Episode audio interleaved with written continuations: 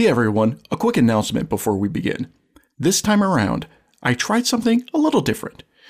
Rather than my usual recording method of either in person or a closed session between my guest and I, I actually recorded over Discord while my guest, Kaz PhD, streamed the convo to his Twitch. There were a few technical hiccups, like despite my best efforts, I still borked my OBS settings and didn't properly record my own audio, but the live session itself was fantastic. So if you're listening to this in the audio only podcast form, what you're hearing is the extracted audio from the live stream.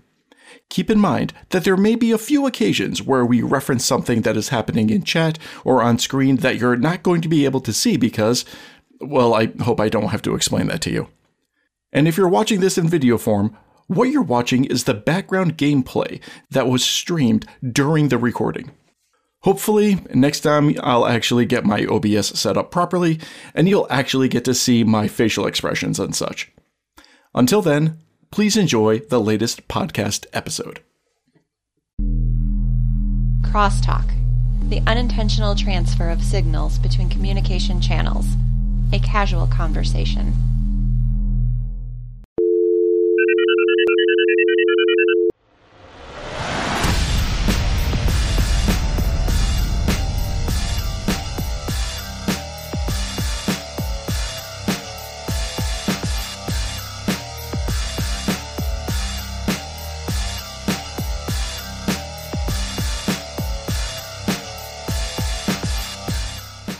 Hello, world. This is Video Game Crosstalk, the podcast of gamers talking tech science and whatever else comes to mind. I'm your host, Anthony Rossi, and with me this episode, episode 048, I am joined with Kaz PhD. Kaz, thank you so much for accepting this invite and letting me in on your stream. Hey, of course. Thank you for having me. It uh, is one of those requests that kind of came out of nowhere, but it all came together well, I think. Oh yeah. Have I mentioned well, I know you knew that I had a podcast, but I can't remember explicitly if I was like, you should come on sometime. And if I did, it was probably like six months ago or Yeah, some craziness like that. Yeah, when we when we first kind of met, we had a lore panel or two on my side, and then everybody got really busy with Beyond Light, and uh, Mhm. and then the world happened, and and you know now we're now the we're world continues to happen. you, know, with with all due respect, good sir, the world continues to happen. I actually ran into one of my previous guests a few weeks ago, and we were discussing about how uh, we had talked about it. It was just the beginning of the pandemic, and we were like, "Well, silly us. We all thought it was going to be over in just a handful of months, and here we are, full year plus later." Still going strong Mhm. but at least at least it's on the downswing for real this time. Yeah, i think. I hope. Yeah. I mean, even the Like, there there's a couple you know worldwide there's a couple of places that are really dealing with it but i mean uh, i mean your country is is the testament of how you can go from one extreme to the other and by working together right? Like uh, I'm, Yes. I'm kind of jealous. I look around and i see just like every everybody i follow on social media most of them are from the us like, oh i got my second shot today. And it's like oh i don't even know when i can get my first one really yeah, Canada. I, so I'm a Canadian and I'm living in France. Both countries are a little slow with it. Um, I'm not sure. Well, Canada is slow because, at least in Ontario, one of the major provinces, the uh, uh, the government is not very coordinated, which is the nicest way of saying it. I think.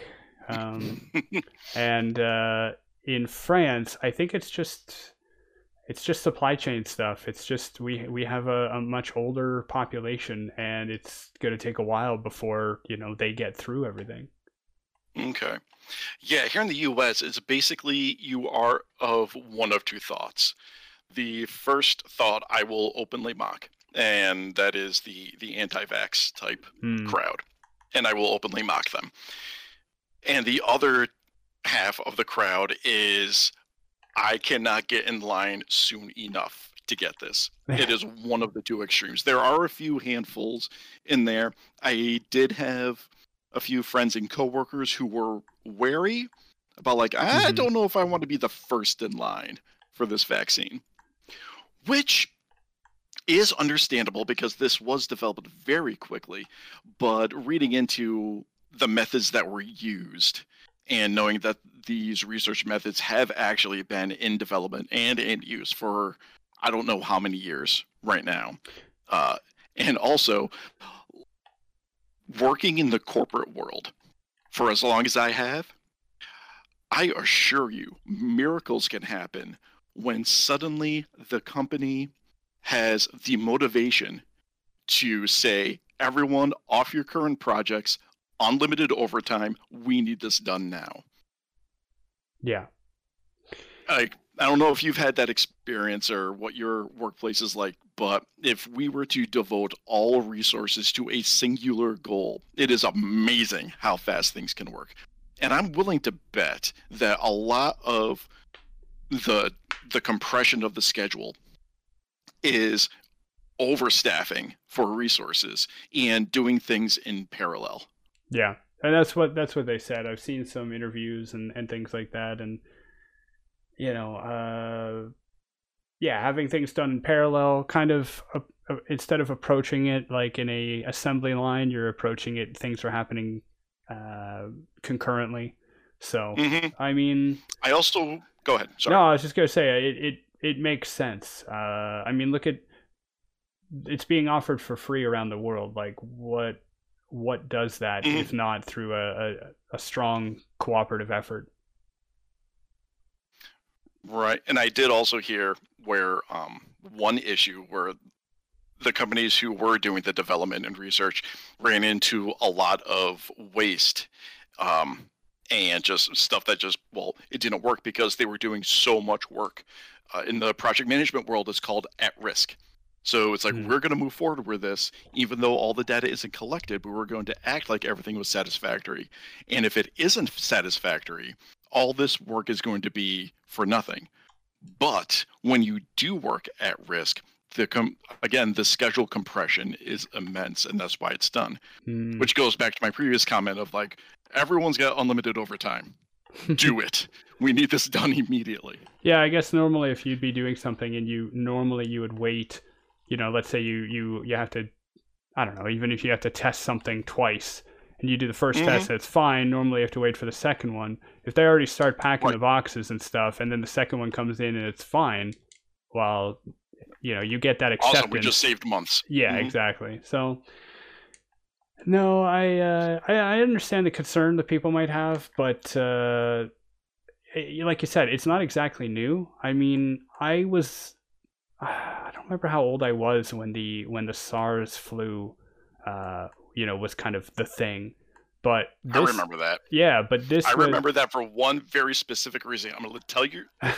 excuse me. I'm going to let you tell your story, and then I'm going to tell mine of why I remember the uh, the So- SARS flu so, well. So for me, all I really remember about it was uh, I had an aunt who was in the hospital at the time, and uh, everything everything turned out fine. But she was there, and my cousins were there, and they, you know, they kind of talked about how they had to like, you know, they they had to wash their hands so many times that their hands were actually starting to kind of crack from the, uh, uh, you know, from doing that.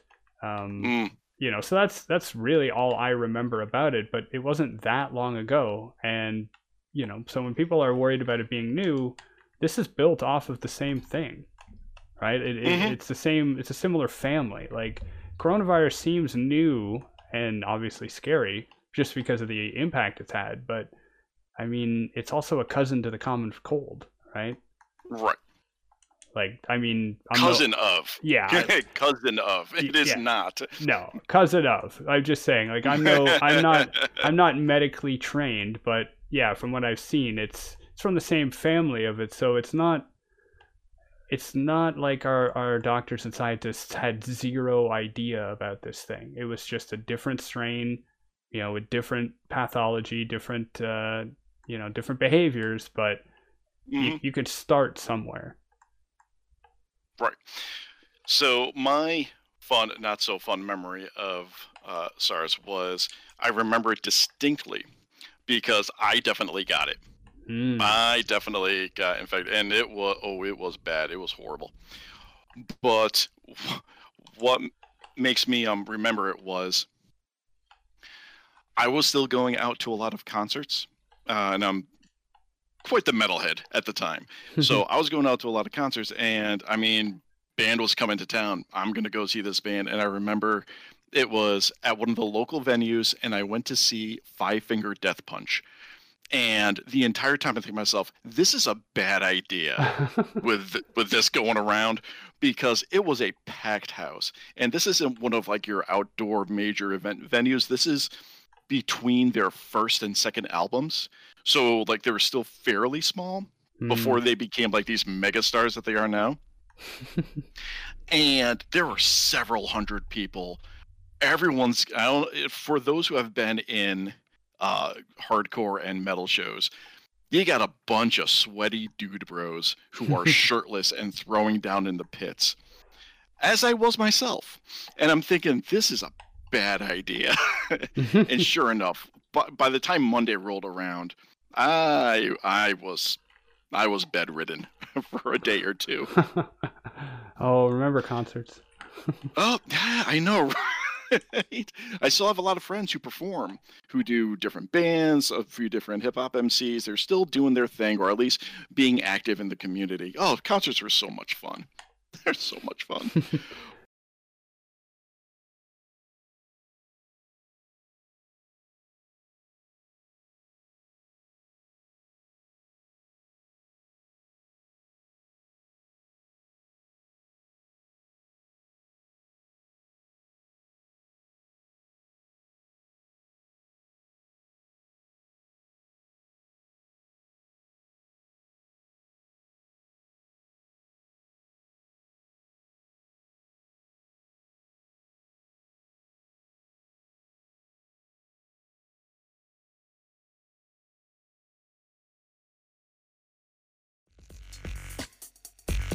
I sincerely hope you're enjoying this episode of Video Game Crosstalk. If you would like to help support the show, please consider becoming a patron at patreon.com slash vgxtpod. Even as little as $1 per month will help covering the cost of web hosting and other associated overhead of being a content creator, and you will gain access to other bonus content, such as video shorts and extra podcast audio. Once again, visit patreon.com slash vgxtpod and become a patron today.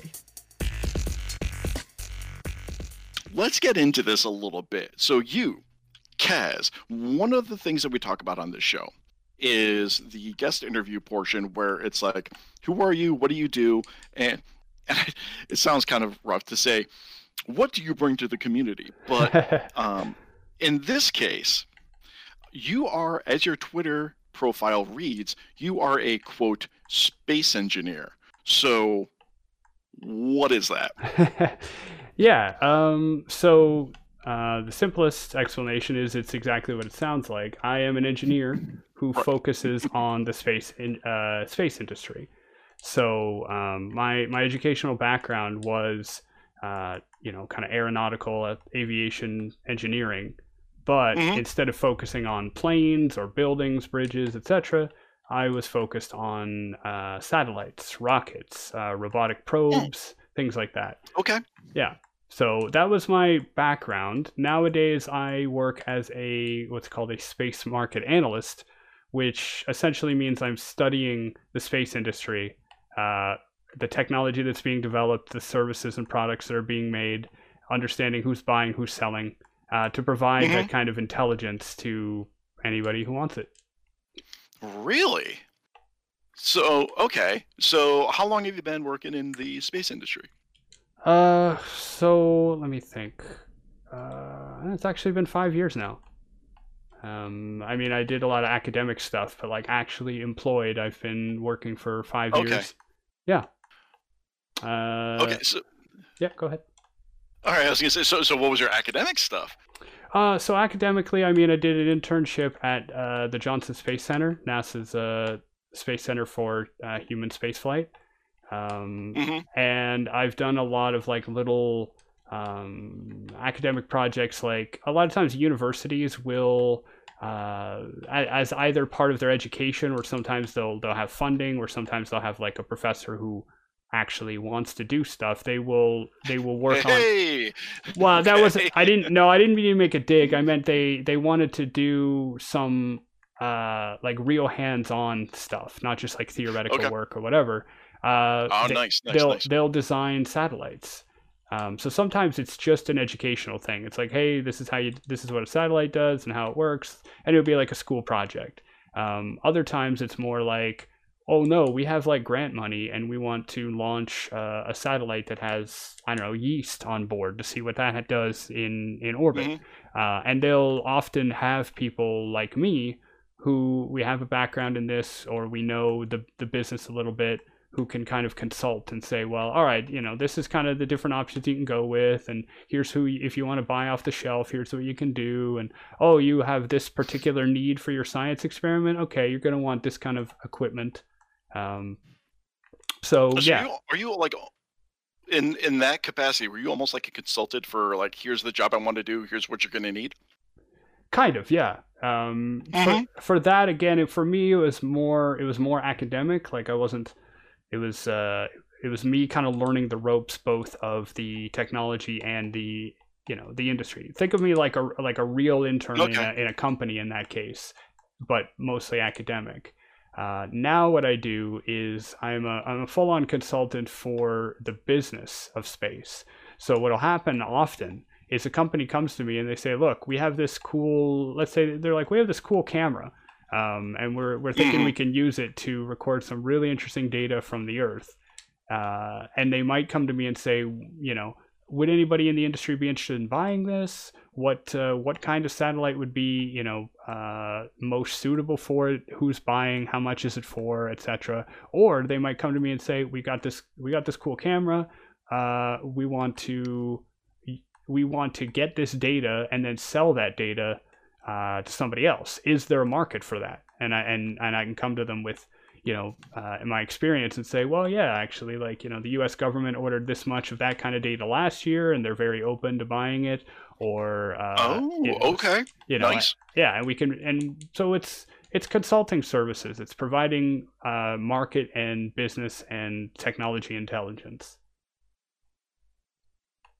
Yeah. Sounds like a blast. So, so what are some things that people have? Are you? I should back that up a little bit. Are you allowed to discuss some of the more fun and interesting things that people have requested to send into space, Uh, yeah, I mean, um, yeah, like Chardonnay? yeah. I mean, you do get uh, you do get like these weird requests to send all kinds of stuff up there. Often it's a it's like a marketing or advertisement stunt. Uh, you know, you hear about So sometimes. be it. Yeah, I mean, sometimes space is still expensive, right? So a lot of times companies with you know, and but it's still high profile. You put your name on a satellite, you put your name on a rocket, people are going to see it, right? If uh, if SpaceX wanted to start putting like company logos on the side of their rockets like NASCAR, people would pay them a lot of money to do that because people are watching those launches. Um, but in Mhm. terms of actually what's gone up there, um, it's relatively new because it's still quite expensive. But you get things like um, uh, starting from the. Oh, go ahead. I apologize to people. Um, not sure if you can hear my dog barking uh, in the floor below me, but Ah, so far so good. I don't. I can't hear it. okay, fair enough. Um, hey, wait, I have doggos. If you follow me on my social media, you know I've got doggos. So, uh, but yeah, most of the time things that go up are are most of the time they're scientific or they have some kind of you know specific purpose. But we've heard of a bunch of crazy stuff that never really went anywhere. Like uh, pretty much every two years, some company in France or Germany or Italy will say, or Spain will say, hey. Let's uh let's launch wine into space, or let's use fancy cameras yeah. to take pictures of wine from space.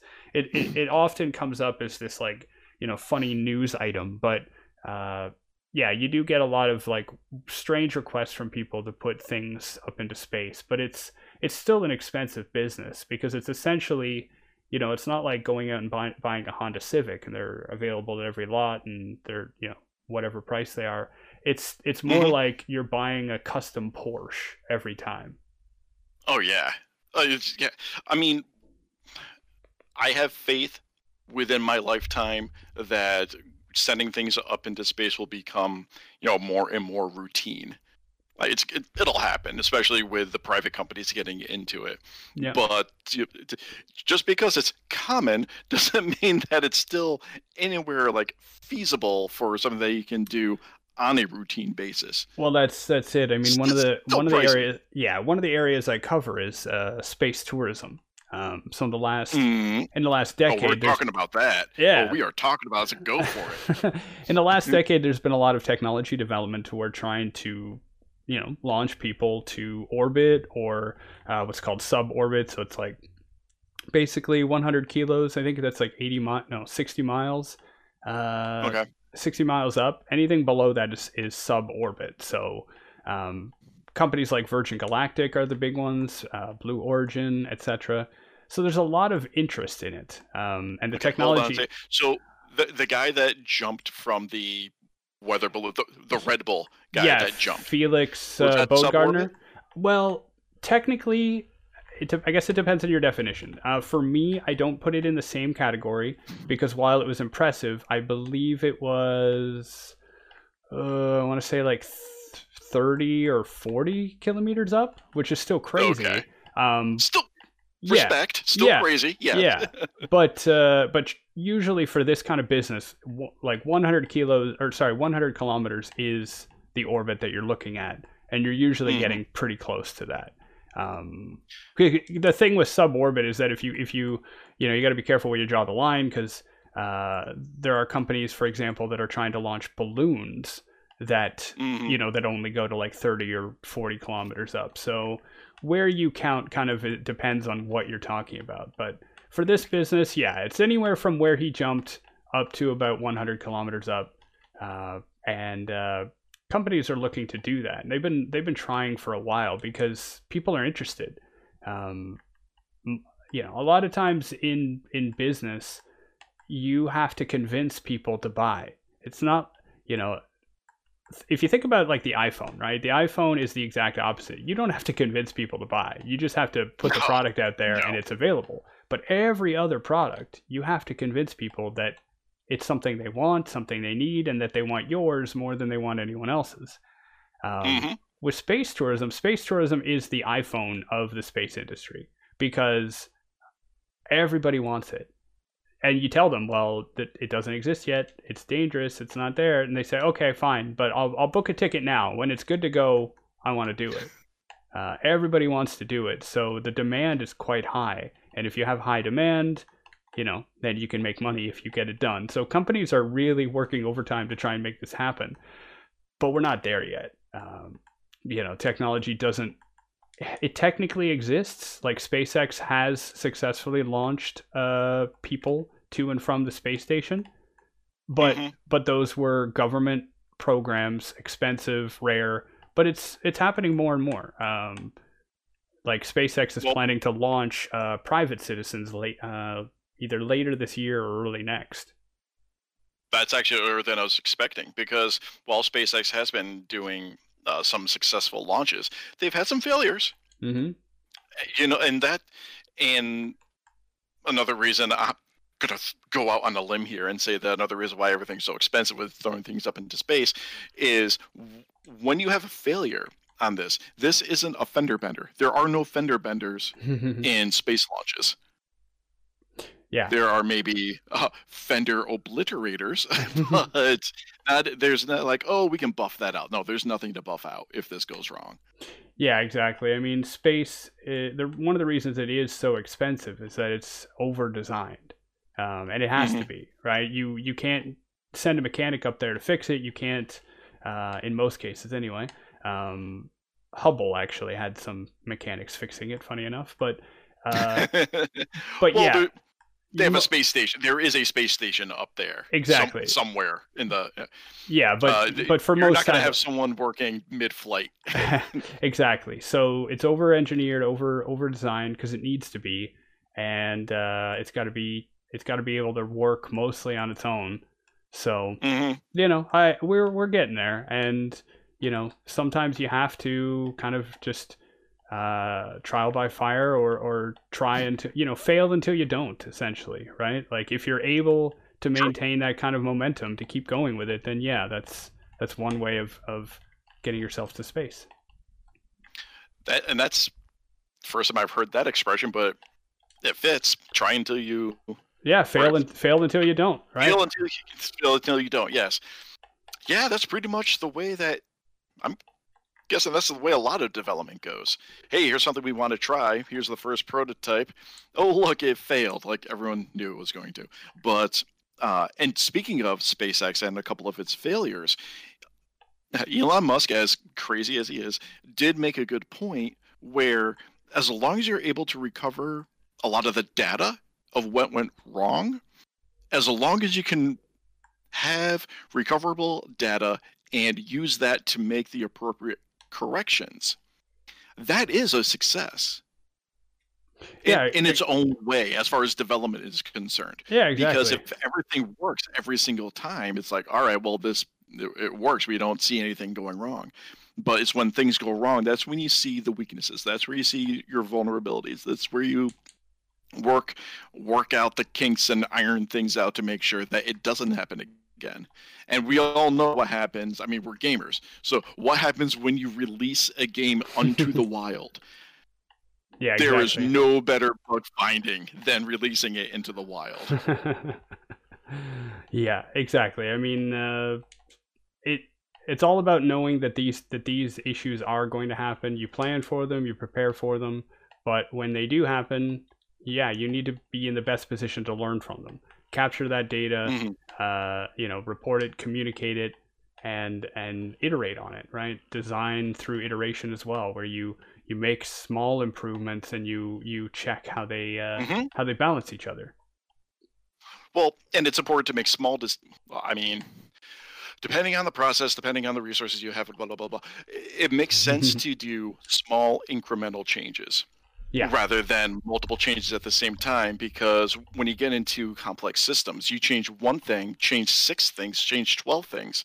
Well, this the whole system acted differently. Well, how did it act differently? Which change affected that? To what degree did each change affect the final outcome? So yeah, it did definitely go into small incremental changes, and then going back to there are no fender benders in space launches. That's expensive, yes, but we need to make sure we've got control of this situation, we control of what's going on. So, yeah, I can only imagine how uh, long it will take. But apparently, SpaceX is going for later this year. Is what you said? Yeah, there there's a, a private company that wants to mm-hmm. launch their own they want to launch their own astronauts, uh, and they're going to they're planning on doing that later this year. The idea is that there's basically two there's two well okay. I guess there's three types of customers involved here. There's company or there's agencies like nasa who say you know what? We don't want to launch our own stuff anymore. We want the we want like private companies to do it because they have i don't know better prices or things are are faster etc um, so that's what SpaceX has already done. They've launched NASA astronauts, right? Yeah, and, and methinks private companies are a bit more agile than government entities. Usually, yeah. Uh, throw it out there. Just throw it out there. Yeah. So you have that, and then you have uh, you have like what most people think of, where it's like the re like the really uh, um, consumers, so the average everyday person, and then you have something in the mm-hmm. middle where it's like scientists uh, or or you know big pharmaceutical companies, etc. They want to get involved. They're not you know they're not government agencies, but they're not the private citizen either. Um, so that's what's going up first. Uh, SpaceX is going to launch okay. them. Uh, to get them to you know try out their mission and make sure everything works etc and if all goes well then yeah they are planning i think they are planning kind of a charity uh, funded mission or something in uh, 2022, maybe 2023.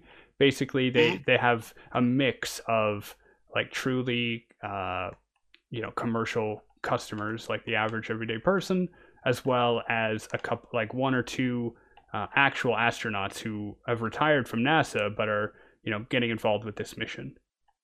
Well, they'd be foolish not to do a charity event for one of these launches, because I mean, all eyes are on them every time that they do something it's a big profile event every single time. And as you said, it's like you don't need to do publicity yeah. for for this type of thing. So the the publicity is already built in, and you're going to have the eyes of many people, let alone, let's be honest, many people with deep pockets that want to get involved and have their name associated with the event.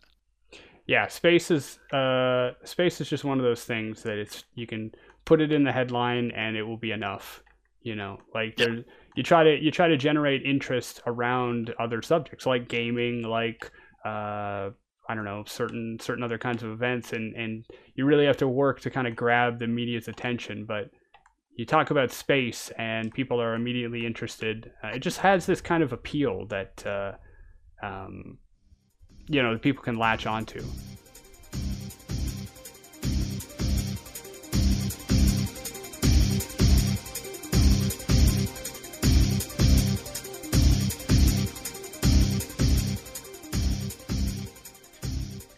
So we're going to move on to the next segment. We're going to talk about some gaming, some gaming news, see what's going on.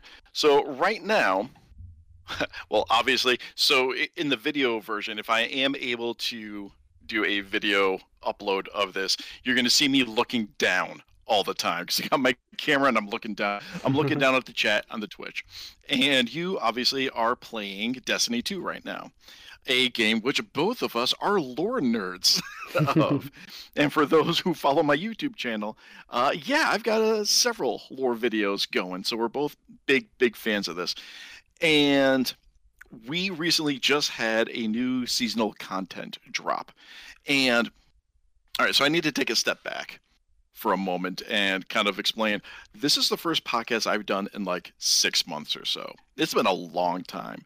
And we have just because life has gotten hectic, and we are now very deep. What is this, season 14? Yeah, season As 14. far as Destiny is concerned. And they keep revamping how they do the seasons. Every, every few seasons or so, they kind of revamp what they're doing. Mhm. Oh, Doggo arrived. Hey, puppy. Hold on, going to get a video shot. And sorry for those who are watching the stream, you're not going to be able to see this. Where's where'd she go? There she is. Yeah, I am actually in like one of our spare offices in my house because where I normally do some of my recording and such, the way that our wireless network is set up, I get horrible reception, even though I got a network extender. But then my computer wants to kind of jump between the extender connection and the standard connection, and I keep losing. Uh, I got to get a network mesh. Yes, puppy, I see you. Hello. I was gonna say you say you're in the office, but it's more like you're in the the the dog's bedroom, right? The way they're acting right now. Like, Yeah, right. Well, all right. Now the other one has figured out where I am, so we Ah. got both of them up here now. Oh, the poppers. Oh, the poppers. Um, so yeah, you're in talking. the You were talking about a new season. They made Mhm. more changes. What are your thoughts on the changes that they've made for this season?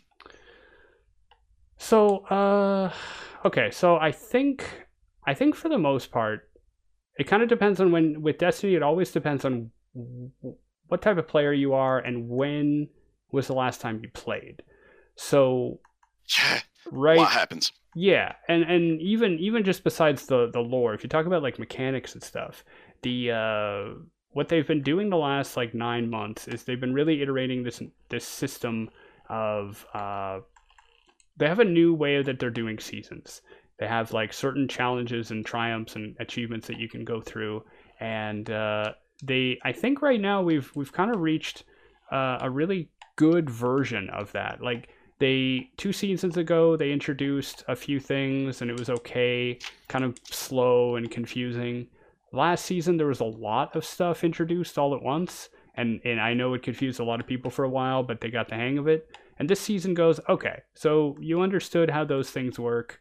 Now we've kind of got the I don't know if it's perfected per se, but I feel like this season, in terms of how it works, is Mhm. much more understandable because we've had practice with the previous ones, and and the developer themselves have had the chance to kind of iterate them, what works, what doesn't, uh, what do people like, what do they don't, etc. So yeah, I guess mechanically it's been good.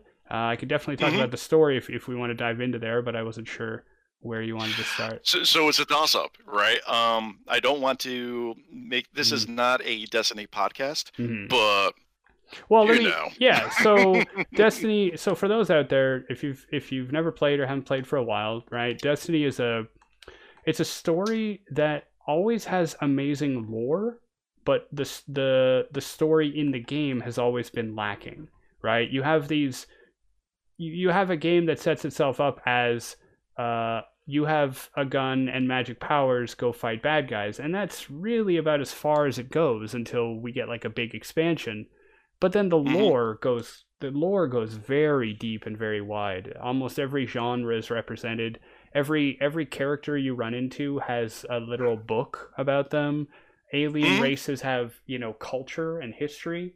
Uh, so what the short version is one thing i'm really happy about is that destiny has been narrowing that gap between story and lore so that the players who play the game Okay. and don't want to read everything they can get into it uh, a lot more there, there's a higher accessibility to it uh, which is really nice to see Oh yeah, definitely, and that is something that, excuse me, was a big change between Destiny One and Destiny Two, where everything was in the grimoire. Everything, almost everything, Yeah. was kind of like off the game, outside the game. And now, and I've I'll keep saying this because it's such a better representation of how we have the lore tabs within the different items. Something that I'm I'm finding interesting is that there are the the ritual weapons now. So Mhm. rather than having a, a ritual weapon or a pinnacle weapon that you can get from the different activities, it's that one pinnacle weapon that you can obtain either through Crucible, Gambit, or Strikes, and then you can earn the respective uh, ornaments or skins for Mhm. other for people who play other games. Yeah. When you get these new ritual weapons now, there is very, ti- I guess, timely lore because the lore that is discussed in the ritual weapons lore tab is stuff that's happening like right now in the game. It's not like a background story. It's like yeah here's a little side story of what's going on right now. Like I have kind of an outline written for Salvager Salvo, the Mhm. grenade launcher from last season, because this is something that I love about Destiny, or proper storytelling, I should say. With proper storytelling, which uh, Bungie's really getting into now, they'll throw in this one little seemingly throwaway line. There's just like a one sentence, a short sentence, either like at the end of a story, in the middle of a story, somewhere. This one seemingly insignificant line where it you excuse me, where if you catch it, wow, the implications are massive. And the one that I'm talking about right now is for Salvager Salvo. Towards the end, Ikora is kind of uh, looking the gun over, or looking, not the gun, the, yeah it's a device like Oh, a the- the widget. yeah yeah, the, the, the widget, we'll call it, that uh, blocks the Guardian's light. And there's that one line where she says that she hopes that the lightless never get a hold of this. Hmm. Interesting. There's that one line. And there's a lot of implications there because in previous web lore uh, entries that are on Bungie.net, there's some tension between the the normals, the normies, the lightless, and the guardians about how if the guardians really were such a saving grace for humanity, uh, then they they would have done something by now. Why are we still hiding behind the walls? Why are we still in this one singular city? Why haven't we moved out? They just go out and kill a bunch of stuff and come back to the city. We make no progress. hmm So there's a lot of tension between the rest of humanity and the Guardians. And Ikora Rey sees this, the, the widget, and thinks, oh no, we can be defeated now. hmm We are now more vulnerable than what we were prior to. So it's little lines like that that are just like, ooh, if you caught it, there's a lot going on there for a single, like a single line will hold so much weight. Yeah. Yeah, Bungie, they're really, really good at doing that. They they excel at um I mean even even with Destiny One, yeah, the the presentation was terrible in terms of the the, the lore was very removed from the average player. Oh, it was brutal. Oh, Yeah. it was so brutal. yeah but yeah they are i mean what often happens is uh somebody will go back and they'll reference something they'll look at uh, like you said like a weapon like that or or something and they'll they'll realize that that yeah like you said that throwaway line uh Mhm. that story that didn't seem to be relevant at all uh and you know sometimes bungie has it planned out. They they totally mean to do exactly that. Other times they they they look back at what they have done and go hmm we can use that. A good example was before one of the ma- major expansions. Um, i can't remember what item it was but an exotic item lore tab had like a little poem slash riddle on it and it was like two of these things are true and one of them's a lie. And it turns out that that was major uh, spoilers for the, the the following expansion that came out um, because if you once you realized who the the the poetry was referring to, you you went, oh, Mm, that's exactly what happened. right. Oh, that was one of that was one of the Osiris weapons. Oh, that's right, one of the prophecy weapons. That was Yeah, one of these. Yeah. So it was like you will soon. Oh, something about a hidden blade. Something about um the sleeping dreamer, yeah. Mhm. and something else that I believe referred to Uldren, or at least that's what we thought it was going to refer to. Yeah, it was something like the the the brother, the lost brother, like will like the brother will lose his way, and and the uh, the one that I always remember is something like the uh, the light will go out uh, in the prison or something like that. Oh. Like, Oh yeah, yeah, yeah. it was very yeah, all, all, all of Osiris's prophecies were Yeah. like, I can't give you everything, but I Mm. can give you just enough. Yeah. So, um, yeah, you're right. The storytelling there is is wonderful, and I think I've been I've been advocating for the in-game story to to get better, and we're getting to the point where that does happen, where the story is told so clearly uh, on a like day to day, week to week that you know content creators like you know like us, we're having we have to change how we do things a little because in the past, I was thinking about this earlier today. I was working on a video. In the past, Mhm. making a video that basically said, "Hey, this is what happened," that would be a completely valuable and needed video because people missed it because it's like, well, on screen it was just you know some action, but in the lore you got conversations, you got you know information and development that you didn't get in the game.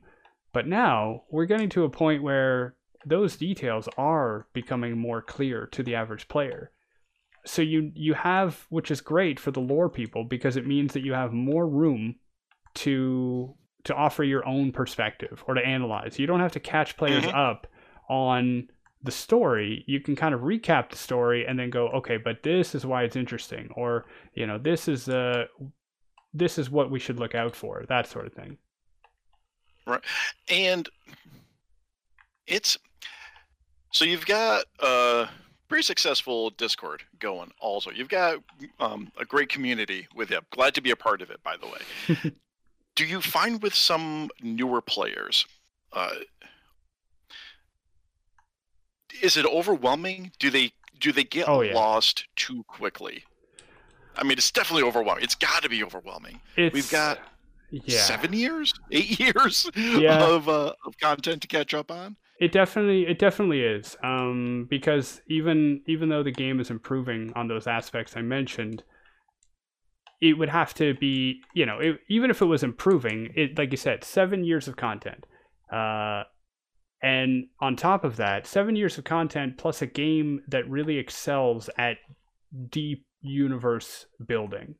Right? Mm. I mean, there are literally books that have been sold about the lore about stories that occur technically thousands, if not hundreds of thousands, millions of years before the main character exists.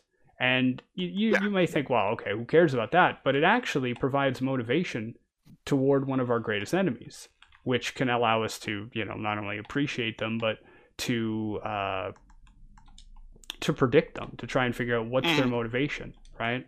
So for a new player coming in, it's gotten it's gotten better. the The game has a, a better kind of tutorial experience, and uh, it sets the tone fairly well. But it still doesn't exactly tell you anything about the context. It's more like here's here's the universe you live in. Here are the major people to consider, and then you might have a question of well, why are they here? What are they doing? Uh, what happened mm-hmm. here? Where I heard this was here. Where did that go? Um, and, and that is not that is not very well done so far in the game. Yeah, in game, and that's I feel is a double-edged sword mm-hmm. for Destiny and its community, where you have a massive lore and storytelling community, and the way that the lore is deciphered and assembled and compiled and distilled is through the the community, the lore community which makes it a lot of fun. It makes it a lot of fun to be able to work with other people, bounce ideas off each other, see what conclusions other people brought to you, bring your own style or your own interpretation to everything. It's a lot of fun. But at the same time, this mm-hmm. is actually why I started with some older lore, and I want to get back into it as soon as I'm able to, you know, breathe again. I started with the Books of Sorrow for my lore content on my channel because that came out towards the end, the second half of Destiny 1, and it outlines everything the origin of the Hive and the origin of the Taken. And it is the I would say it's it contains the oldest stories in the Destiny universe. No, it doesn't. It's the one that is it Constellations? Which one describes the Gardener and the Winnower? Oh, you're right. You're right. The uh, Book of Unveiling unveiling. There it is. the beginning. Beginning of the universe, right. apparently. yeah, literally. Yeah, you can't get back anymore. You can't go farther back in time than the time when time didn't exist. wow, I got that out in one shot. Okay. So it's it's a lot of fun being able to piece everything together, but it's also a, the double-edged sword of it where if you're new to it, where do you start? Yeah. Like, I, do you have any suggestions? If like if oh yeah, um, people come to you, like, what are your suggestions for like, all right, this world is massive. I understand. You're overwhelmed. That's normal. Here's yeah. where you can start. Yeah, definitely. Um, I mean, little self plug here, but I I made I made a couple of videos in response to that. I uh, I I felt I felt for the new player community who just wasn't able to understand where things were coming from and and everything. So I made I made a Destiny in one minute video and I made a Destiny in six minute video. Um, so the did you record the audio and then speed it up? Uh, because that's a lot to get through. I uh, yeah I so what I did was I wrote it a couple of times and writing it a couple of times helped me learn how to uh, kind of cut down on certain things and and kind of mm-hmm. use uh, use language that allowed me to say two things at once without being too confusing. And my thinking was, uh, you know, my thinking was if they want, they can go back, they can rewatch it. But those those videos helped. Um, there's some other resources in the community that are very good. Um, there is a previously on Destiny website uh, that recaps what has happened every season, every expansion with relative links and stuff like that. Fantastic piece of work done by somebody in the community. Um, nice. The, uh, the the main places to check into are Destinypedia or the Ishtar Collective. Destinypedia uh, has a lot of like Wikipedia. It has a lot of write up about uh, different elements in the game, and you can literally just go to their page about story and kind of just follow along. Uh, but like Wikipedia, you also have to kind of check the source material on your own because things change and etc. Mm-hmm. Um, Ishtar Collective has a page called Timeline where they uh, uh, they present the lore and a write up about the lore in you know kind of in game in chronological order. Mm-hmm. Uh, but I, uh, I, have seen that. It's it's impressive. Yeah, there's a lot in there. Mm-hmm. Yeah, I mean the thing with the thing with the lore with Destiny is that there's so much of it and in a way, I mean, even if you think about all the amazing content creators out there and all the amazing content that they've made, it can be, it, it's so overwhelming, right? There are, the lore community is both big and small. And it's kind of weird to think about that way because if you compare it with the other metrics like I don't know, the, it's a looter shooter. So if you compare it with people who make videos on weapons and you know all this kind of stuff, the community who watches those are probably you know all, uh, the largest portion in the game. The community that watches lore content is generally much smaller, but at the same Mhm. time, if you want to try and catch up on all the content that they're making, uh, you you will become overwhelmed. So what I always tell people is I always give them a basics, like a, just a basic who we are, what we're doing, a little bit of background on the different enemy types, and a short background on where we are in the story right now. And thankfully, Destiny is doing that latter part every season. Every time you log back on, uh, first time you log back on within a new season, it goes, "Hey, this is the story. This is the conflict right now." It doesn't hmm it doesn't tell you previously on Destiny, which is why that website was developed. Um, but it does tell you where we are now. So I usually those three elements: basics, uh, you know, kind of the basics of enemy types in the world, where we are now, and then if people want to get into more, I see the lore content community as more like librarians than some people. Some people get a little defensive. They they think that lore content people are are you know trying to gatekeep or say we're experts or lore masters or whatever. I see us more as librarians where you can the the story of Destiny it's printed in books literally and figuratively and those books and those pages are shuffled rearranged uh, written in different perspectives and it can be very confusing but very fun to kind of go down the uh, um, you know go down the rabbit hole of, of conspiracy and lore and stuff like that hmm um, but the librarians, the lore community who's interested in following this, okay, we may know a little bit because we we have been following it, but our biggest resource is to be able to share it and say, "Oh, you want to know more about this enemy type? Here, check this out. Check this out. hmm Oh, you missed that content? No problem. Here you go." And that's that's really where I think uh, a lot of us come from. We we provide analysis, we provide you know directions. Sure, for anybody who's never going to read the lore, uh, and who there are people who literally are interested in the story, but even when they play the game, they fast forward through it, they skip cutscenes because they enjoy the game and they want to play it, and that's Mhm. fine. But they're still interested in the lore. They'll come to lore videos and, and check them out. Um, and I think for them, yeah, the biggest uh, the biggest asset that we provide is kind of another resource that they can use to uh, to find their way. Yeah.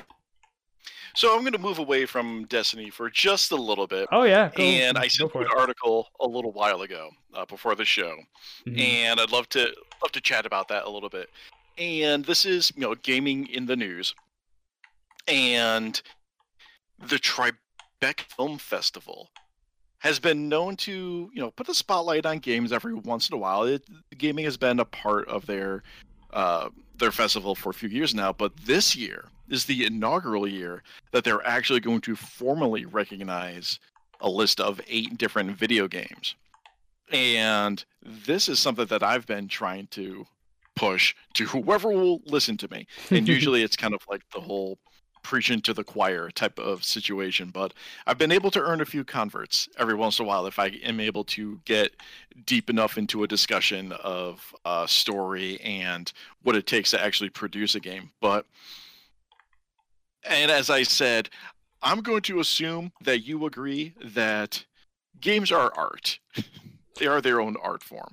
definitely. What do you say to that? Yeah, definitely. I mean, even if you try to take even if you try to take what you might think is the least artistic form of game, there is an art behind it. There it, there is a you know, there are I mean, you're getting into questions of what is art, but there's so much uh, design elements. There's so so many um, you know there's there's design there's interaction with the community there is the the voice of the author right what exactly you're uh um you're, you're trying to convey or get across. Uh it's one of those things where people don't recognize it as art either because of a lack of experience or because it is new right? I mean it's there, there was a time where animation was not considered eligible for academy awards. Mm-hmm. and then it was because people recognized the the hard work and the artistry behind it right um, but uh, i think video games are the same and it's very difficult to hold on to that argument when you see how far into even traditional art forms video games go i mean if you're sitting here trying to say that video games are not art and then you look at the concept art you look at the environmental art you listen to the music Beautiful. you look at Mhm. this i mean look at games like the last of us and storytelling like that there are people I- was it playstation was advertising uh, when the last of us came out one of their ads was like a couple sitting down to movie night and one of the partners was like oh i love this you know like the story is so gripping and i got the popcorn. And the other person was like they don't know it's a video game. And he's got his like Oh, hands under oh, the table No, like it was um, was it one of the Uncharted? Oh might be It might have been yeah. one of the Uncharted. I remember that video. It's hysterical. yeah Um, Um, so I Yeah. mean, you know, like it's uh, it's very hard to hold on to that argument. I think that they're not Mhm. art at this point.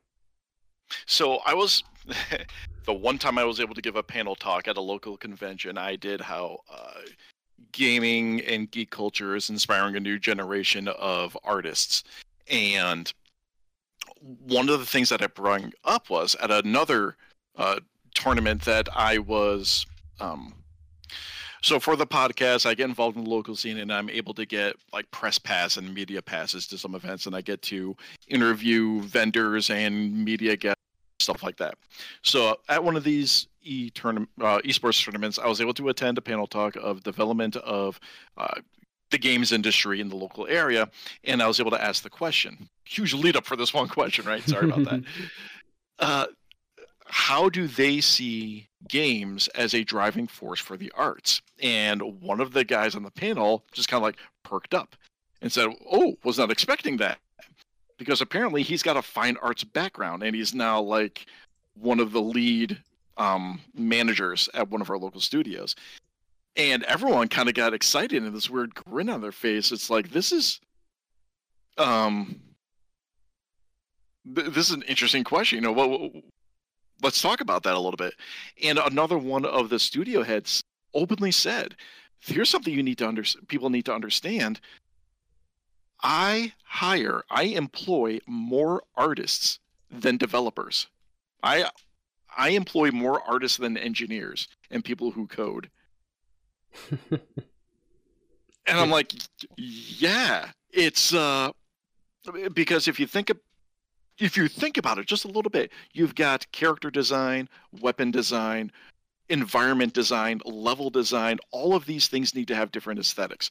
I was able to at a Star Trek convention, which I never thought I'd ever say that sentence, but I was able to talk to one of the lead illustrators and designers about the um how you come up with a different aesthetic for the different races within the Star Trek universe. And everyone's got their own version of the the phaser. Everyone's got their own version of the communicator. Everyone's got their own version of their colonial transport or little fighter ships. And it's all um it, it's all art. And it, it was really it was surprising to me. I was not expecting for them to hire more artists than engineers, but there it is, like right from a studio head's mouth. So, uh, what game would you say like really has impressed you recently, as far as as far as its art direction, besides Destiny? That's a good question. I mean, I'm a little, I'm a little, uh, let me think. I'm a little isolated a little bit from lots of other games. I, I Oh play. No! no, it's okay. I play a lot of Destiny. I, I always come back to it. I, I, I dive right in. Um, Mhm. Games I've played recently. Uh, so the two games I've played most recently, other than Destiny, were uh, Outriders and Control. Uh, very different types of games. And yeah, those uh, are very different. Mhm. yeah, and both both did a really good job, I think, with setting the tone of their universe through through the art design. Um, so in, Mhm. in Outriders, I mean, the world is is very Brutal. alien. Yeah, it's brutal. Yeah, Everything, you know, for example, Destiny's art design most of the time everything looks barren, everything looks empty because it's a you know it's a post-apocalyptic kind of world, but it's Mhm. long after that. Outriders, everything is currently dangerous. Everything is Mhm. uh, Okay. yeah, right. And then in Control, Control is a, is a kind of uh, I always forget the acronym, but it's it's think of it like an extension of the X Files. It's it's seeking out. It's a agency that seeks out paranormal activity and, and items and and creepy things like this. And what they've done is they take a normal kind of office environment and sometimes they literally turn it upside down. They've um yeah, they uh they add they they add elements that that are just a little bit jarring or you know just a little bit subtle but Mhm. you still catch it or it's it's dramatically different you go into what you think is a normal office and it's now this grotesque uh, sort of paranormal world Nice. uh, yeah, it's called uh, SC- SCP is kind of the acronym. If um, outside of gaming, there's actually a, a website where people contribute. It's kind of like a Wikipedia of paranormal objects,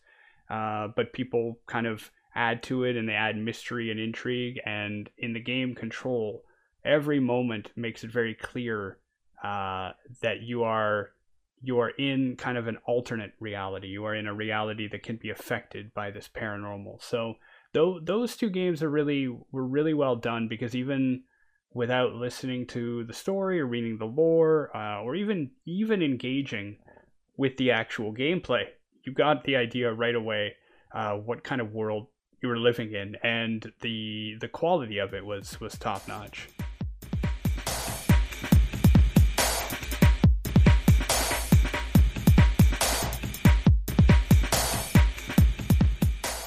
All right, so we're going to move into the final uh, segment. There's the word I'm looking for. final segment of this show. And we're going to get to questions. And I'm following along in chat, and I see that there have been a few questions added. Are you able to access these questions? Yeah, actually, we both are, but I'll. Uh, let's, let's see here. I'll. Put Oh. Oops. the- no, no, no. I. Uh, if you check that link right there, I'll put it up. Okay. I can open up as well. Uh, some of them haven't haven't. Yeah, okay, we're good. So, uh, Okay, so I'm looking at them. A few of them. The All right. first, yeah, the first one's an older question. It's actually I can delete that. Some of them Okay. are are Destiny focused, so it's up to you if you if we want to focus on them. I Eh, think the well, third one is pretty. You know, I'm on. I'm essentially working with a Destiny streamer, content creator right now. So we'll we'll go through it. All right. Yeah. So you said the first one we can pretty much skip. So the second one is: Do you think Mithrax and his Fallen actually pose a threat to us, or is Lakshmi two jumping the gun a bit? yeah. So for So context, got- anybody who's out there, then that's that's the premise of the new season. The new season is uh, uh, an an alien race that's typically our enemy. We actually have invited a few of them under our protection in exchange for them to help us deal with the new threat, enemy of my enemy sort of deal. And the question Mhm. is, can we really trust them? Uh, or are we right to be uh, anxious about them? Because that seems to be the direction that this season is is taking us. So my thought: Yes, we can trust Mithrax. Mhm. He's already proven himself. We've helped him on the zero hour mission. He's worked with Guardians before. He's trying to bring the Eliksni, uh, not to sound like a missionary, he's bringing the Eliksni to the light, but within the Destiny universe. He's, yeah, he's the Kel of the House of Light, and he's helping. I mean, that was a whole part, big part of what's going on on Europa right now with evacuating the remaining Eliksni or the Fallen off of the planet and bring them to Earth. Bring them and now basically bring them to that little section of the Lost City, or excuse me, of the Last City.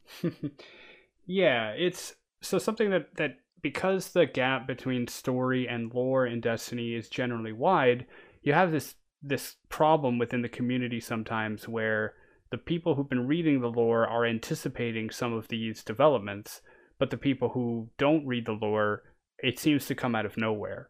And I think especially Fair if they're statement. yeah Mhm. if if they're new players or if they're not really so much into the lore then this this has happened. Uh, and and now they're it's the first time that we're seeing this alien race presented to us in any way other than being a warrior or a monster or, or something. Uh, every time we see them otherwise, except for three or three examples in the game, uh, every other time they're attacking us. So it is new. Uh, I, I agree with you. Um, I I like the way this season is being set up. It, it you know it's always interesting when a conflict is both internal and external. You you worry about the alien invasion, but you also worry about civil war, uh, or or at least feelings that could lead to something like that. Those kinds of struggles. Um, Mhm. so my my short answer is I do think that we can trust them. Uh, the one character, Mithrax, we've worked with him before, uh, and he's shown that he he thinks a lot differently than the uh, the typical alien races that we have. Yes. Um, and I think you know, with all the threats that we know or that we presume are coming, we can use all the help we can get. Uh, yeah. And the second half of this is Lakshmi 2. Is Lakshmi 2 jumping the gun a bit? I almost see this when I saw her appear on screen during the cinematic. I was like, Mhm. oh, we're finally going to hear some from Lakshmi again. So I think she's just kind of being cautious, and it's an excuse to bring another member of the Vanguard uh, Yeah, bring them into the story as well. We haven't heard from any of the heads of the factions in No. a long time, so yeah, and it, makes sure, me, bring it- Lakshmi back. Yeah, it makes me happy because that was one of the things I was worried about when the season was about to start. We we got the premise of it from the trailer, and I said, "Look, you want us to pre- protect the city, and you want us to be worried about the opinions of the people in the city who may be afraid of these new allies. All right, You have to connect us to those, at- like connect us to the people of the city." And that's a problem with a game like Destiny is it sets itself up as a as an MMORPG, but rather than the typical MMORPG where you live in the village, you can interact with the people, you can see the people you're trying to save, the city is always far away. It's literally in the skybox. So okay, I'm really glad to see that that they are kind of bringing that front and center. And I agree, it's good to hear the the character come back, and I hope that they use that opportunity to to again draw us into the story more. Mm. Uh, all right. one- So, um, one of the other que- I was going to say if you have time for more questions, one of them didn't uh, jump in there, but I'll I'll re- recite it for you. Um, okay, The question was uh, it was about ghosts in Destiny and, Oh. the Fallen. Uh, where was it? It was. Uh, did how did the Fallen have the light without ghosts? Did they have any of the same powers? So I don't know if you've heard about any of this. Uh, this this. I of- have not. So Uh, uh, we know that they had their own golden age, and what they experienced was the whirlwind, and they've been chasing the machine god, the traveler, ever since. So, Right. Yeah. So the the traveler, the machine god, was over their head, and uh, um, yeah, it was over. actually, okay, Oh. go. I just had a thought. Go ahead. yeah, the the the traveler, which gave us power, was over their civilization for a while, and seemingly didn't give them any. Uh, it did not seem to give them any abilities. But something we're kind of learning this season is that maybe they did have some. Uh, they did seem to have some kind of ability, some kind of power, but uh, well, I'm wondering. Sorry to cut you off. Yeah. Um, I'm wondering if they just had a golden age, but they didn't have like guardians of light. Much like humanity had our golden age, but we didn't have guardians until the darkness arrived. And in quote, the traveler's last breath, it created the ghosts. mhm. So we had a golden age, just like the Eliksni did, but the guardians, the warriors that we play as, they were not created until the traveler did its last ditch effort. Yeah, as far as we know, any amount of of power that they did receive was it was not significantly enough or concentrated enough in an individual, seemingly, to to say that they had like warriors of the light or anything like that.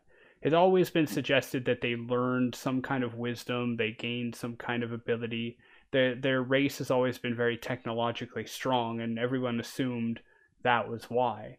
Uh, currently, the uh, the Splicer Gauntlet, the seasonal uh, item, kind of so to speak, it has some lore that suggests that these uh, that these Eliksni, these characters, they can't quite use the light like we can. They can't manifest terrible forces and and and, and defensive shielding and things like that. Mm-hmm. But what they can do is they can kind of bend the light. Uh, they they can kind of shift uh, reality in a little way or or shift the Okay. energies. So that's still new and ongoing. Um, but I think I need to read that. I haven't had a chance to read it yet, but I definitely it's, got it. It's very it's very new and uh, it, it's only one entry, so it doesn't have uh, as much depth as it could. But um, yeah, it's it's an interesting thing. And and even if they didn't, the question always comes up: why why did they not have it, and why do we? And the answer is we don't know. That's part of the mystery Right. of the game, right? And we'll run through this one real quick. Well, we are always hearing about a new game that will be the game killer. Outriders is supposed to be the Destiny killer. Do you think there will ever be a game killer? And uh, at the risk of going on way too long on this question, I mean, it, it's a fair question. It's a great question. It really is. To pull people away from Destiny, it has to be better than Destiny not just better, but better enough to pull people away from the communities and friendships and investment that they've already put into the game. And that's a huge hurdle Yeah, to clear. yeah, That's the thing. yeah. I, I, It needs to be. Go ahead. No, I, I don't mean to interrupt you. I, I completely agree. I mean, there, there's, I guess you could say there are there are three three elements at play. There are, is the fact that Destiny has PvP and PvE, the fact that it has an amazing uh, story and lore, and the third related to it is what you're saying, the community itself. Um, the the game and the franchise is built around the idea of creating a universe where communities can form right where people can Mhm. they can make friends and they can they can live in the game and they can be involved with the game uh, and that creates i mean that creates not just loyalty that that sounds bad but it creates uh, an immersion and and a collaborative feeling with the game and the universe so that even when it's going through the toughest times the people in the game feel a lot more connected than they than I think they do with other uh, with other games, other genres. It's just um, Hmm. And, and then there's the other points that you said, like trying to make a game that's even better. Uh, I mean, there are issues with the game for sure, and some of them are some of Oh, them sure. can be very large, but because the game does so much, it uh, it's it's very hard to compete with it. Okay. All right. So we are going to move on to. Oh, I don't know if I mentioned this to you. I, I used to have such a system set up. It's okay. Uh, anyway, um, this is the final five questions of the show to wrap this up. The final five questions are a series of five questions that range from irrelevant to irreverent. The first two are always the same. The last three have a theme to them. Here we go. So, he's, he's not question told me these one. questions, chat. So everybody listening in the podcast, we'll see how this goes. If I pass the test, uh, evil laugh. Um, so, first question coffee or tea? Ooh, uh, neither. Uh, I I don't drink either. I'm very strange. I uh, I I'm very hard to satisfy beverage wise. I don't drink coffee. I don't drink tea, and I don't drink alcohol. So honestly, if you're gonna offer me something, juice or cold water, because apparently Okay, I'm, so we're no longer friends, yeah. but we can continue this podcast. Eh, it's more it's more for you, right? Somebody offers me like, you know, any of those three and then you can have it. but if I had to choose, I would choose tea because at least there are like fruity types of tea, there are like, you know, Yeah. green teas, lots of stuff. All right. Off to a good on. start. Yeah. Uh, question two. We know you play video games. Do you play any tabletop games? I do. Um well, okay. Does tabletop role playing game count? Absolutely. Then yes, I do. Uh, I've been playing Dungeons and Dragons uh, for, oof, wow, I wish Are I could. say- getting into decades? yeah, uh, about 15 years, I guess. Um, not as much as I would like in those 15 years, but off and on for for about that long. Mhm. Yeah. And I always mention this to people. The last time I played Dungeons and Dragons was second edition when it was advanced Dungeons and Dragons back oh, in the nice. late '90s. Yeah. So, uh, and, and it's fun to to talk to some people about the differences because you uh, you explain some of the mechanics and they just look at you and like, why? Why would you make it so complicated? yeah, depending on the edition you're in, they each kind of have their own approach to it, right? So uh, some things have been kind of codified and gotten a bit better. Uh, Mhm. Other, uh, uh, you could argue that some of the new systems are easier to understand, but they're maybe a bit more limiting. But yeah, it's always fun to listen to that. Like, what is what is acceptable in a different edition? You know, when either Mhm. when oh the, yeah, either when it was just starting out or uh, or or when it just had a system that completely is upside down to the philosophy of a newer edition. what is THAC0 and why is it good that my armor class is a negative four? Yeah, why can a wizard be killed by a house cat? You know, stuff like this. All right. So on to the themed questions. Uh, since you are a space engineer, these will all be within the realm of space.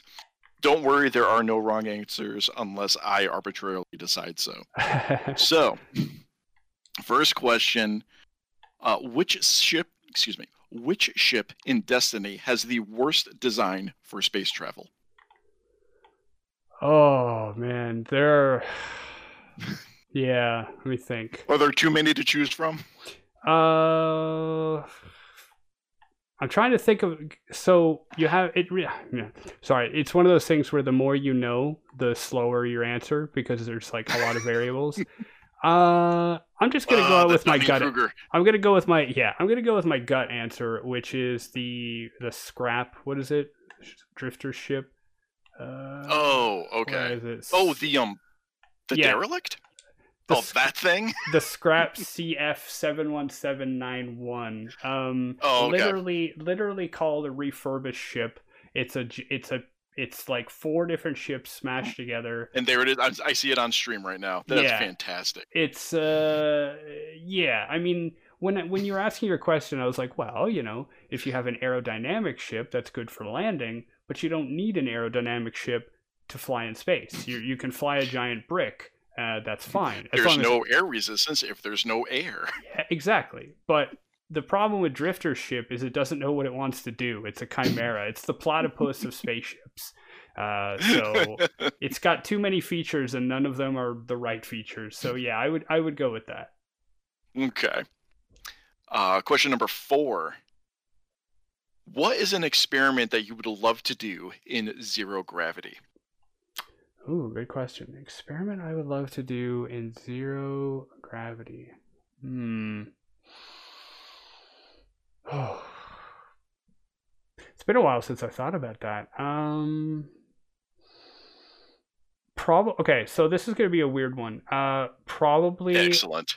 and and it's not even it's not even that hard to set up and it's kind of related to gaming i would i think it'd be interesting to test um, perception and reflexes both in zero gravity and when one of the participants is upside down and i'll explain what i mean we have found Please out do so. we have found out that uh, astronauts had an issue when dealing with their with their I was going to say coworkers with their fellow astronauts in space. One of the reasons is because the human brain it you read you can read faces right? A lot people some people are really good at this and some people are really bad at this but generally if you look at someone and they frown you understand that they're Mhm. upset. If they if they kind of squint or or they make a face you can kind of read what that means and you can anticipate their mood and and what they may need etc the mind doesn't know how to do that as well if you're upside down. So what's happening is is on the space station they're all living they're all working you know and an astronaut floats by upside down and they're like hey can you you know hand me that wrench or hand me that thing and you don't perceive the face as well and so you are not able to um, to really anticipate. So what'll happen is is one of your fellow astronauts may be upset. Maybe you ate the last of the the space cheese or something. It sounds horrible, but maybe you ate the last of something, and they normally they would make a face. You would ask them what's wrong. They would tell you. You'd resolve the problem, but you don't notice that, so you don't ask that, and you don't uh, you don't solve it. So um, probably some kind of weird experiment with like you know playing video games upside down or uh, doing some kind of sports or something, which is you know maybe not doesn't sound that exciting when I don't know doing some kind of high tech uh, whatever. But I think it's kind of it's always fascinating to me just how similar but different uh, zero gravity can be. Well, that actually, I'm thinking back to the beginning of this show where if we're going to be having more and more people go up, this is something to consider. Mm-hmm. if is. we're going to send people, more and more people up, there's going to be a social aspect to it all. Yeah. Huh. It's uh, it's That's something fascinating. Now that uh, now that people are starting, like you know, government agencies are starting to consider to send people uh, back to the moon or to Mars eventually they are starting to think about the long term uh, effects because right now everybody who goes into space almost every like 99.9% of people who've been to space they have been professional astronauts and when you are a professional mm-hmm. astronaut not only do you know everything about you know the the physics and the math and the engineering um, but you are a professional you you act very professionally you are mm-hmm. trained mm-hmm. you have these instincts that are that are developed over a long time of training and that's not going to be the same if you if you go up as a as a tourist or if you go up as a as a scientist you know treating it like a kind of a remote working environment so people who are looking at uh, developing these kinds of missions are looking at the psychological impact more and more. You sometimes hear news stories about like uh, NASA is considering like an all woman uh, crew to to Mars because there there are benefits of of having uh, like when they do tests sometimes they they might show that oh in this in this group uh, the group that was all women were I don't know 34% more efficient and reported they were more happy than this other group that was mixed or this other group that was all male right? The the the research is still in development, but it's a mm-hmm. it's an uncharted territory of uh, the human effects uh, of space travel. Awesome! Wow, that's fascinating. Thank you for that. and the final question: Where do you keep your shrine to Neil deGrasse Tyson? Uh, Uh, well, just like the coffee and tea answer, I'm gonna have to be a little bit contrarian oh, no! to you. So, I have a little bit of a rant, and Neil, if you're listening, I hope that you'll understand. Um, Neil deGrasse Tyson uh, is an excellent symbol um, and a decent spokesperson for mm-hmm. the space community, but I think what has happened with poor Neil in the last decade, I think he is, you know, he a little bit of background context, Chad, if you if you're not aware. Uh, Carl Sagan was an American uh, scientist and spokesperson for science, and he he became very he's very popular. He's he's almost like like uh, Stan Lee for for Marvel mm-hmm. comics, right? He's kind of the Stan very Lee much of, so. yeah of space and, and of science. Um, and Neil deGrasse Tyson kind of has tried to follow in his footsteps. And I think what has happened is, in light of internet culture, and maybe he's kind of gotten frustrated with his own main priority. His own priority is explaining science to people who don't know about it or maybe haven't cared about it as much. And I don't know about you, but in the last decade, I've seen a growing uh, negativity, um, maybe maybe sometimes condescension coming from mm. Neil. And you know, I, I'm sure that that's what it is. I'm sure it's just fatigue. I mean, if you deal with if you deal with that's trolls all the time, you know, and there's a lot of science deniers these days. Uh, so I've had a hard time with him, uh, not that I actually ever deal with him personally, but from what I've seen him post and his and and his a- being active, I think he he sometimes just runs out of patience, and then that patience manifests publicly. But Yeah. uh, Uh, yeah, to piggyback off that, my wife and I a couple of years back tried to watch the reboot of uh, Bill Nye. hmm So it's like Bill Nye saves the world or something like that. And we watched like the first couple of episodes, and we're just thinking, Bill's angry. Like he's he is not a pleasant man right now. yeah, But uh, we kind of theorized right along what you're talking about. He's been to both of these guys have had to deal with internet trolls and science denial for so long. It's just like for the love of anything that is yes, masks work.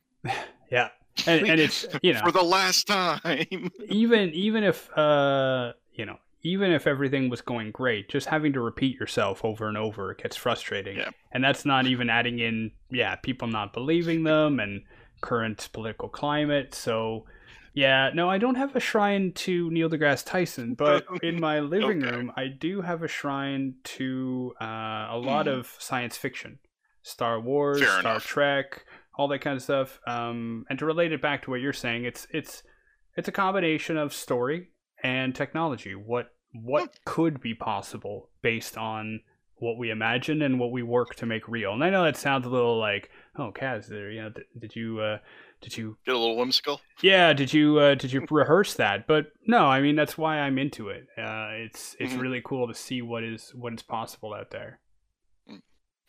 All right. So we are going to wrap this bad boy up. Uh, time for end of show plugs. So once again, I am Anthony. Find me pretty much everywhere at Hypersyntax, which is H Y P 3R S I N T 4 X.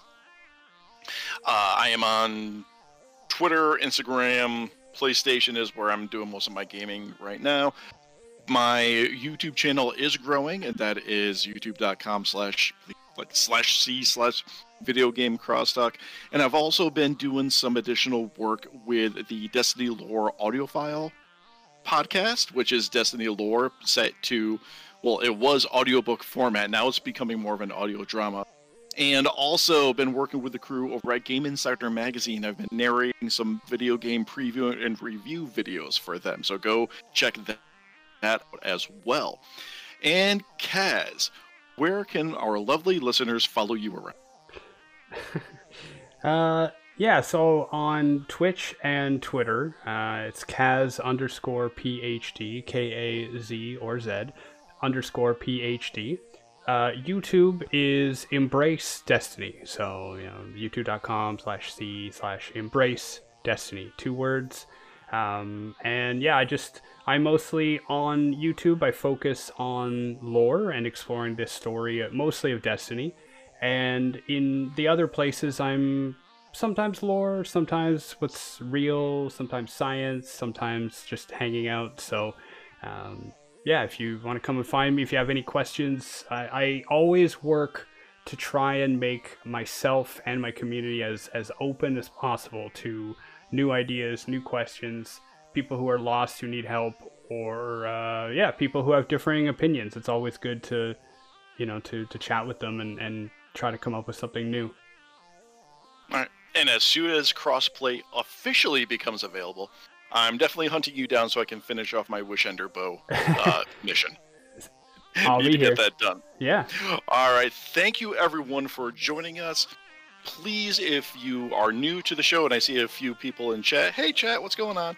Uh, please give me a, a follow. I'm on Podbean, but can be followed on every podcatcher that you use. Leave a review on iTunes. That helps me out oh so much.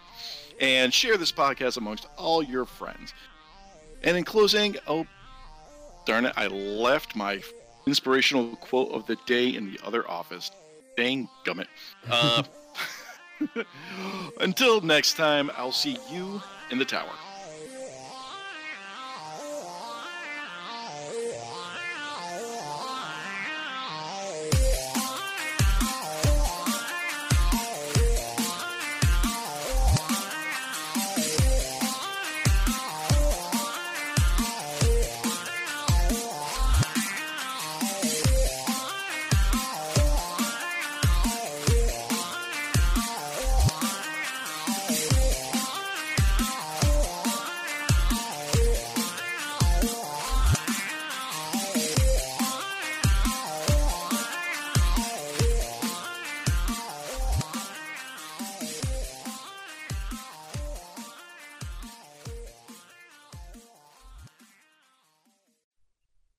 I'm gonna have to hold one more time. This is this is hysterical. I actually don't know. It's been so long since I've recorded a podcast.